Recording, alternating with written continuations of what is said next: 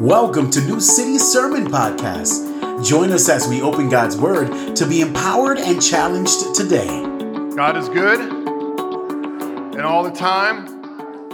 Amen. Especially today, uh, we're celebrating something today called Ascension Sunday. Uh, the Ascension is, is an event with Jesus that the church really doesn't talk about that much. You know, when we talk about the incarnation, that's when Jesus came at Christmas. And then Good Friday is when Jesus was crucified on the cross. And then the resurrection, Easter Sunday, right? Well, 40 days after Easter, Jesus ascended to heaven to the right hand of God to reign and rule and power. And as a church, we just kind of don't talk about that.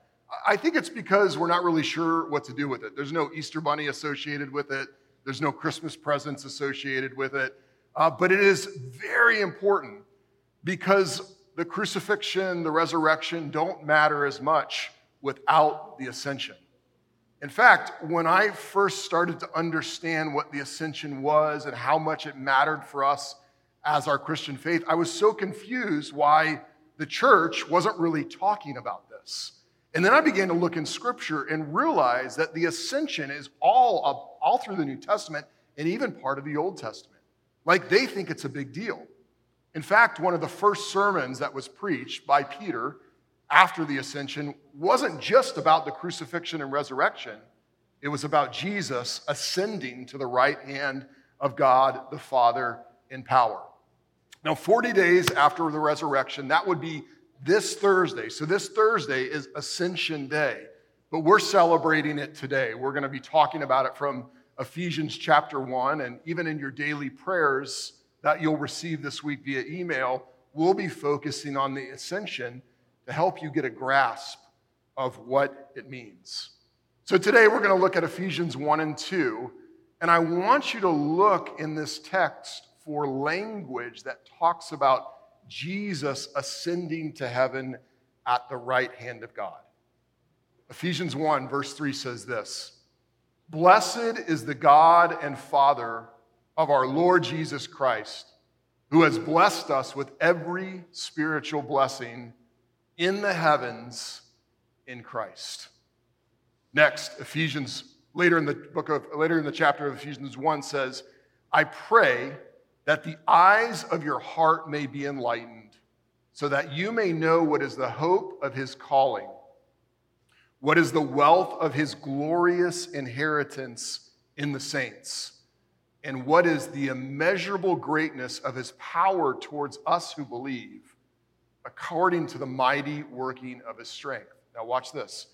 He exercised this power in Christ by raising him from the dead and seating him at his right hand in the heavens, far above every ruler and authority, power and dominion, and every title given, not only in this age, but also in the one to come. One more verse from chapter 2. He also raised us with him and seated us with him in the heavens in Christ Jesus, so that in the coming ages he might be able to display the immeasurable riches of his grace through his kindness to us in Christ Jesus. The Word of God. We are all looking for power. We're all looking for spiritual power. A couple years ago, there was uh, a lot of news stories about Kyrie Irving. Kyrie Irving's the guard for the Brooklyn Nets, and he used to play for the Boston Celtics. And once he moved to the Nets, he had a game where he had to go back to Boston. And what caused the news stories was before the game started, even before the fans were there, Kyrie uh, lit some sage in the corner of the stadium and began walking around the court with the burning sage, performing a little ritual. And lots of pictures were taken. Lots of people are going, What is he doing?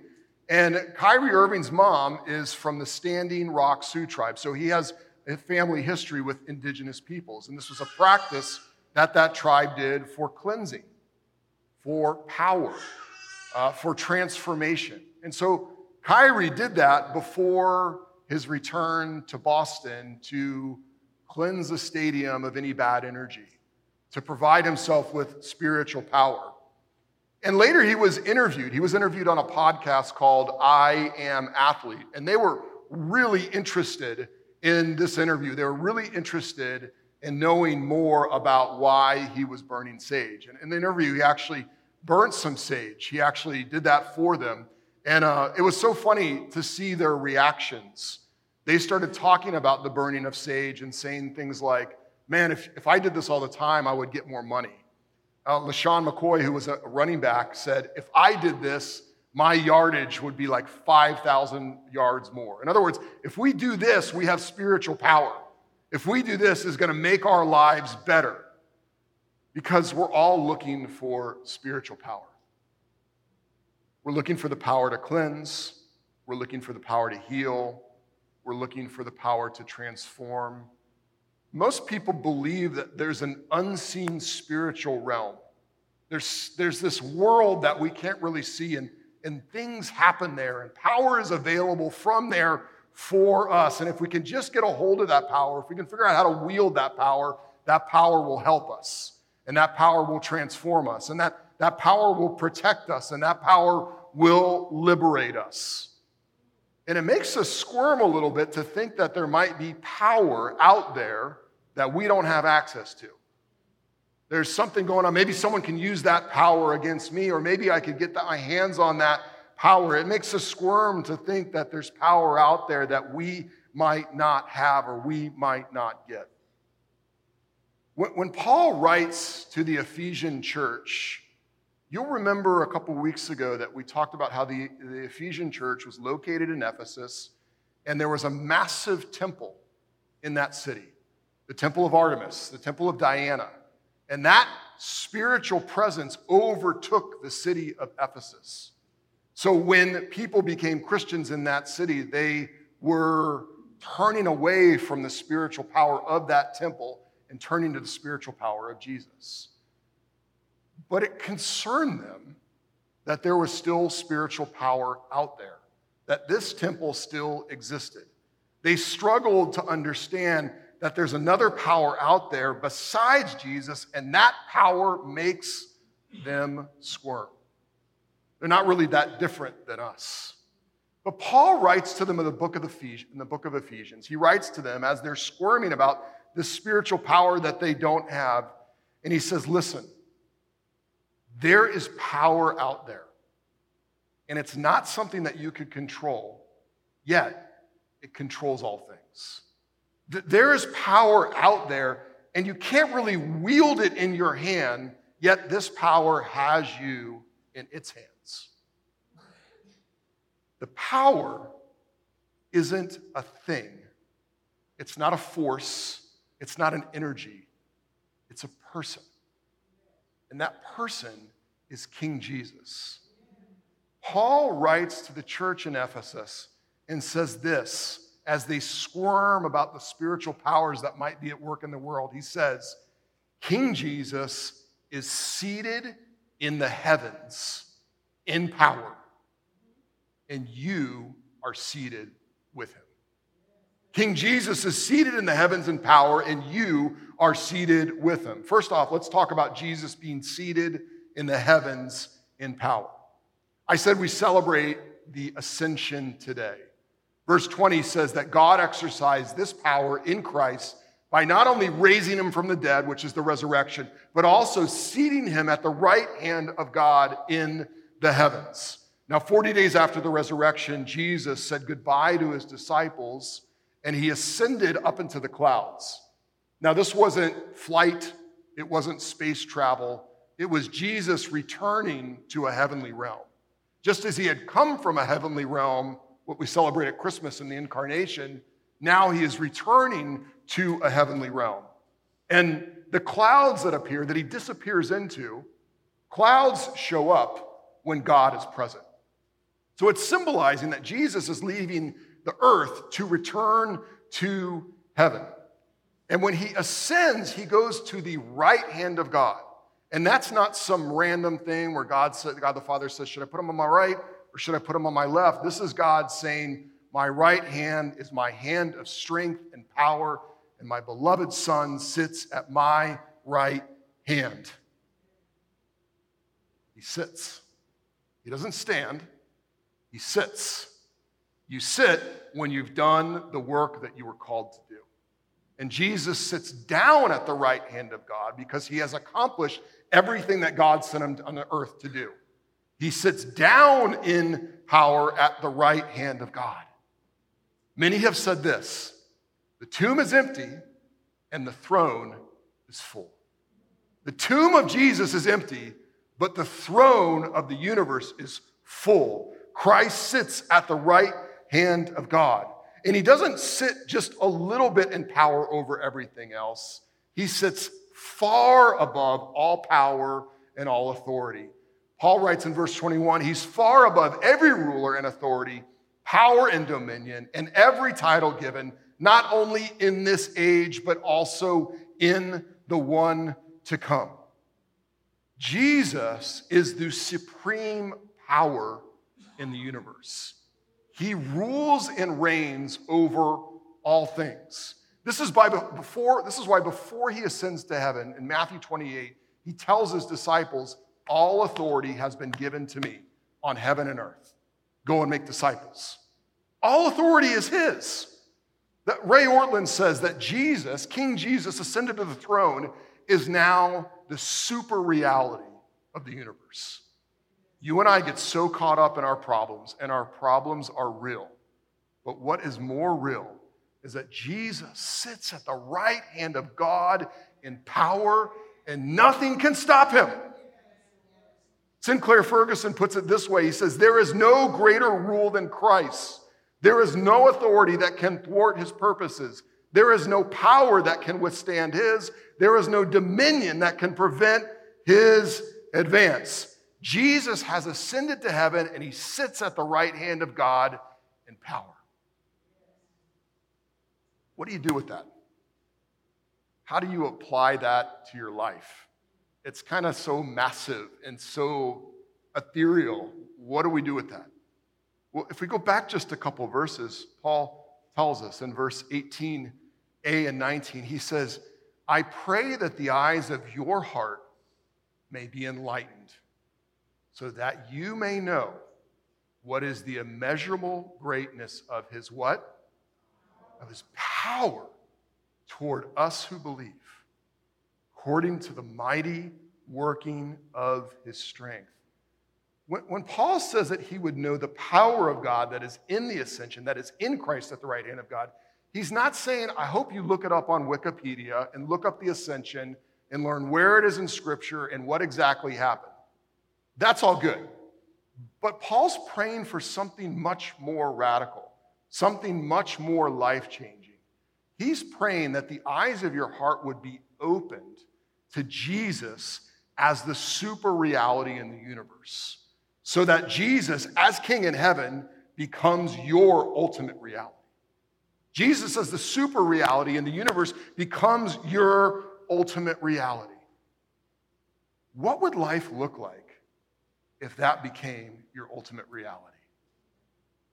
what would it do in moments of disappointment, in moments of despair, in moments of discouragement? Well, it wouldn't make them go away, but it would certainly reorient them, right?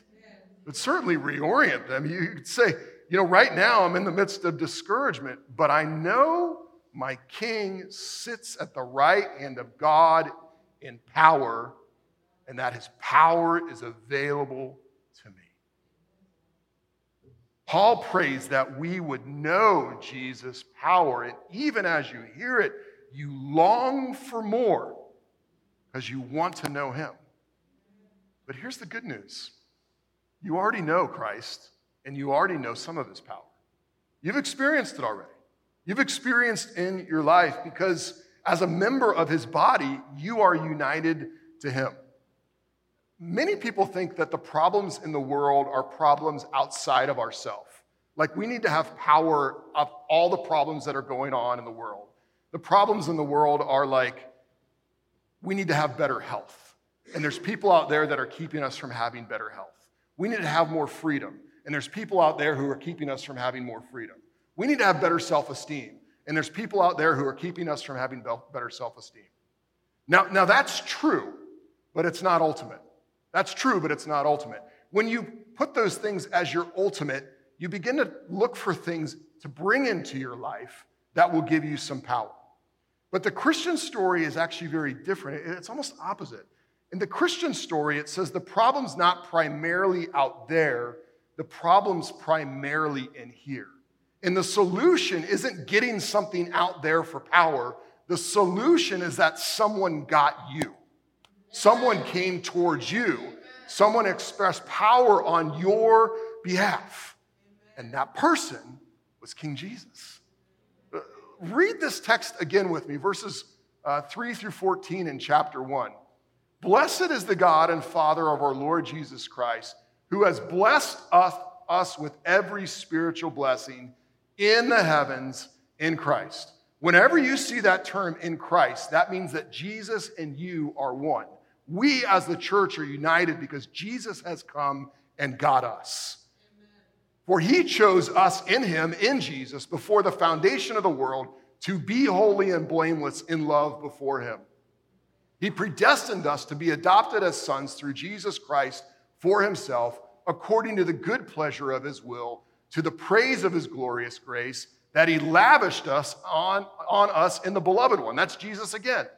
In him we have redemption through his blood, the forgiveness of our trespasses, according to the riches of his grace that he richly poured out on us with all wisdom and understanding. He made known to us the mystery of his will according to his good pleasure that he purposed in who? In Christ. As a plan for the right time to bring everything together in Him. You can go to the next slide. In Christ, both things in heaven and things on earth. In Him, we have also received an inheritance because we were predestined according to the plan of the one who works out everything in agreement with the purpose of His will, so that we who had already put our hope in Christ might bring praise to His glory. In Him, in Jesus, you also were sealed with the promised Holy Spirit when you heard the word of truth, the gospel of your salvation, and when you believed. And the last verse the Holy Spirit is the down payment of our inheritance until the redemption of the possession to the praise of his glory. Now, if you feel almost assaulted by all that, know that in the original Greek, that's one sentence. Like Paul is rambling on about all the things that Christ has done in uniting himself to us that he forgets to put a period. He just puts commas and goes and goes and goes with this run on sentence because he wants to hammer you with the reality that you are united to Christ and the one that sits in heaven in power is one with you. We think that the problem in the world is out there and that if we can just get some solution, we'll get more liberation, more freedom, more health. Paul says, no, the problem is our sin and our rebellion and our separation from God but God's power was expressed in his son coming to get us. In other words, the freedom that you long for, you already have in Christ. The cleansing that you want in your heart, have in Christ. You have been chosen, you have been adopted, you have been lavished with God's grace, you have been redeemed, you have an inheritance in Christ. You have hope in Christ. And just to let you know that He's for real, God has put His Holy Spirit in you so that Christ might dwell in your hearts through faith. You are united to Him. When was the last time you allowed that reality to really capture your heart? When was the last time that you allowed Jesus' unity to you and his power on behalf of you. When was the last time you actually rested in that? When was the last time you let it stir up your affections? Because all these things are true, whether you feel them not.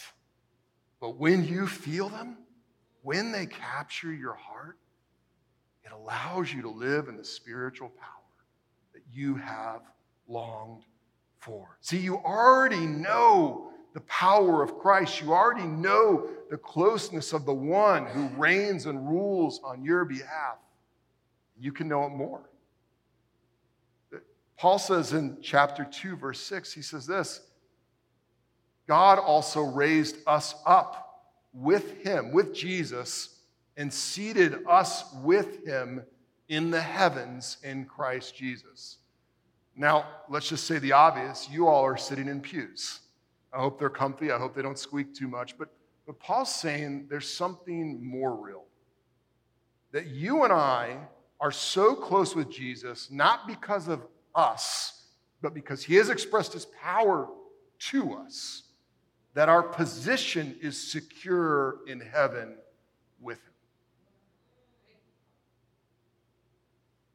John Calvin says the ascension means that heaven is not merely a hope, but a present possession for the church in Jesus Christ. There's so much talk about politics right now. There's, there's talk about being displaced. There's so much talk about being on the margins or being replaced.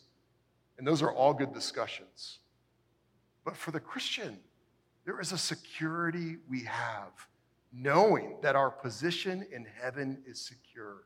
That not only has King Jesus been seated at the right hand of God, but that our position in heaven is so secure that Paul can say, We have been seated by God with Jesus in heaven.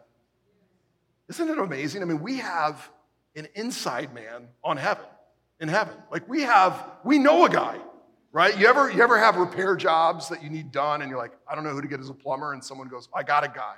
We've got a guy on the inside in heaven, and he promises that he loves us, and his power is being expressed for us, and he's preparing a place for us to go or with him for eternity. Heaven is our current possession. But the power of heaven is also available to us on earth. In verse 22, Paul says, And he, God, subjected everything under Jesus' feet and appointed him as head over everything for his own glory. Well, that's certainly true, but that's not what it says. Everything was put under Jesus' feet for the benefit of the church. Jesus rules and reigns in power for the good of you and the good of me. For his people as the church, Jesus has been put in power. So when we talk about Jesus seated on the throne, it's not about a feeling, it's about a reality that someone has been coronated as the king of the universe and he rules and reigns for our benefit. And it's so vast, it's so hard to get your head around that Paul says the only way really to get your head around it is to pray. That's why he prays for the Ephesians. He, he prays. In fact, the ascension fuels our prayers, and our prayers fuel the power of heaven here on earth. When you get the ascension, when you get that you have an inside man at the right hand of God, it will increase your quantity of prayers and your quality of prayers. How often do you and I feel like our prayers just go into our living room and then sort of get caught up in the fan and dispersed, and they don't go anywhere? The ascension tells us that our prayers, every word we say, are heard by the one who is at the right hand of God in power the one who has all power and expresses that power for the benefit of the church. The benefit of the church. Not only that, but he sends the Holy Spirit once he ascends to heaven. Next week, Cody's going to be talking about Pentecost, the, the, the, the Holy Spirit coming and indwelling us. But I mean, if you think about this, when you pray, you often feel a conviction, right? Like when there's sin in our life, the Holy Spirit convicts us. And we ignore that a lot of times. And we're like, ah, whatever, I'm going to do my own thing. Do you get that when you ignore the conviction of the Spirit, you're missing out on the power of the ascension? Jesus ascends to heaven at the right hand of God, and he sends the Holy Spirit to empower us to live the Christian life. And when we ignore this Holy Spirit, we're ignoring the King who sent the Spirit. The power of the ascension is available to us in prayer and when the Holy Spirit nudgingly, lovingly convicts us of our sin. He's here to empower us because Jesus has kept us on earth for a purpose. The, the first disciples struggled with the idea of Jesus ascending to the throne because they're like, man, this thing's cooking. Like, we got a movement going here, Jesus. Lead us. And, and Jesus' response was, I'm going to ascend to the throne, and then I'll send the Spirit to empower you. And you will be the fullness of who I am on earth. That, that's what Paul says in verse 23. He, he says that the church is the body of Christ, the fullness of the one who fills all things in every way. As Jesus ascends, he says, I have all power, but I will give you my power. You won't have to seek power, you can rest in my power. And I leave you here on earth to make disciples and be representatives of the kingdom of God, knowing that my power is with you. The power we long for to transform to heal, to liberate, to protect. That power has already been promised to us in Jesus Christ, the ascended King. And when you begin to realize that, you, you won't sit down waiting for heaven. You won't sit down waiting for heaven. You will be empowered to be the hands and feet of King Jesus right here in this broken world. With, with the power of heaven in you because the king rules and reigns on your behalf. You can rest in the fact that the highest king is for you, his church. King Jesus is seated in the heavens in power, and we're seated. Let's pray. Thank you for listening to New City Sermon Podcast. For more information, check us out at www.newcityhh.com. We'll see you next week.